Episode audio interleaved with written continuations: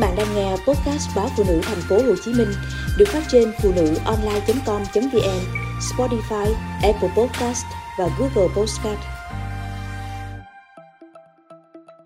Trời nóng, dễ nguy kịch vì ngộ độc thức ăn.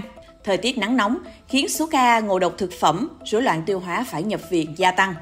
Bác sĩ chuyên khoa 1 Nguyễn Thị Thu Thủy, Phó trưởng khoa, quyền điều hành khoa tiêu hóa Bệnh viện Nhi đồng 2 thông tin, chỉ tính riêng ngày 10 tháng 4, đơn vị ghi nhận có khoảng 80 bệnh nhi bị nhiễm trùng tiêu hóa đang nằm viện.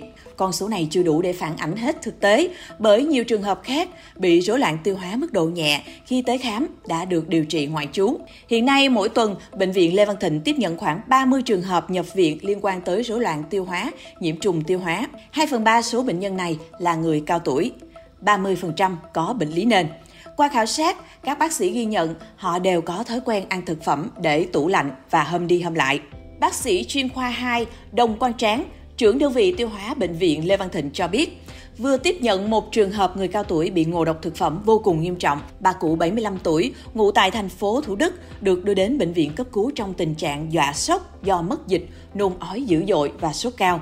Bác sĩ ghi nhận bệnh nhân bị nhiễm trùng tiêu hóa nghi do thực phẩm Điều đáng lo ngại là bà cụ có rất nhiều bệnh lý nền như tăng huyết áp, suy thận mạng giai đoạn 3, đái tháo đường tiếp 2. Ngay lập tức, bệnh nhân được tiêm kháng sinh, bù nước và điện giải.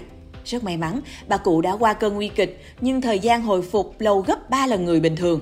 Bác sĩ Đồng Quang Tráng nhấn mạnh, người cao tuổi chỉ cần một đợt rối loạn tiêu hóa nhẹ cũng dễ làm các bệnh lý nền bùng phát thành cơn cấp tính. Do đó, người cao tuổi cần cẩn trọng khi chọn lựa thực phẩm trong mùa nắng nóng. Nguyên nhân chính dẫn tới nhiễm trùng tiêu hóa là do siêu vi, virus và do vi trùng. Khi con bị bệnh tiêu chảy nhiều lần, phụ huynh nên cho bé uống nhiều nước, không tự ý dùng các thuốc cầm tiêu chảy.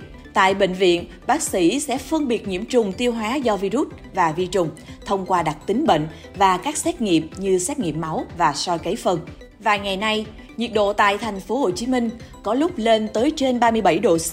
Bác sĩ Thu Thủy lưu ý phụ huynh, thời tiết này đồ ăn dễ bị nhiễm khuẩn nếu không được bảo quản đúng cách và làm gia tăng nguy cơ ngộ độc. Do đó, phụ huynh cần cẩn trọng lựa chọn nguồn gốc thực phẩm an toàn, hạn chế cho trẻ ăn thức ăn đường phố, đồ ăn cũ hâm lại. Ngộ độc thực phẩm hay trúng thực là tình trạng người bệnh trúng độc do ăn phải thức ăn và uống nước bị nhiễm khuẩn, nhiễm độc. Nếu ngộ độc ở mức nhẹ, người bệnh có thể khỏe lại sau vài ngày. Trường hợp nặng sẽ gây ảnh hưởng nghiêm trọng tới sức khỏe, thậm chí không điều trị kịp thời có thể dẫn tới tử vong. Triệu chứng thường gặp của ngộ độc thực phẩm là sốt, đau bụng, nôn ói, tiêu chảy. Nếu ngộ độc do hóa chất, độc tố thì bệnh nhân sẽ gặp những triệu chứng khá phức tạp. Lúc này người bệnh có thể bị đau đầu, co giật, chóng mặt, nhịp tim nhanh, trụy mạch, khó thở, tím tái, vân vân. Nếu thấy trẻ bị rối loạn tiêu hóa nhẹ, vẫn chơi, vẫn ăn uống được, phân không có máu thì có thể theo dõi và chăm sóc tại nhà. Tuy nhiên, khi con khó thở, mệt, tái xanh, ly bì, đi tiêu nhiều lần hoặc có máu trong phân, ói dữ dội, sốt cao vân vân thì cha mẹ cần đưa con tới bệnh viện ngay.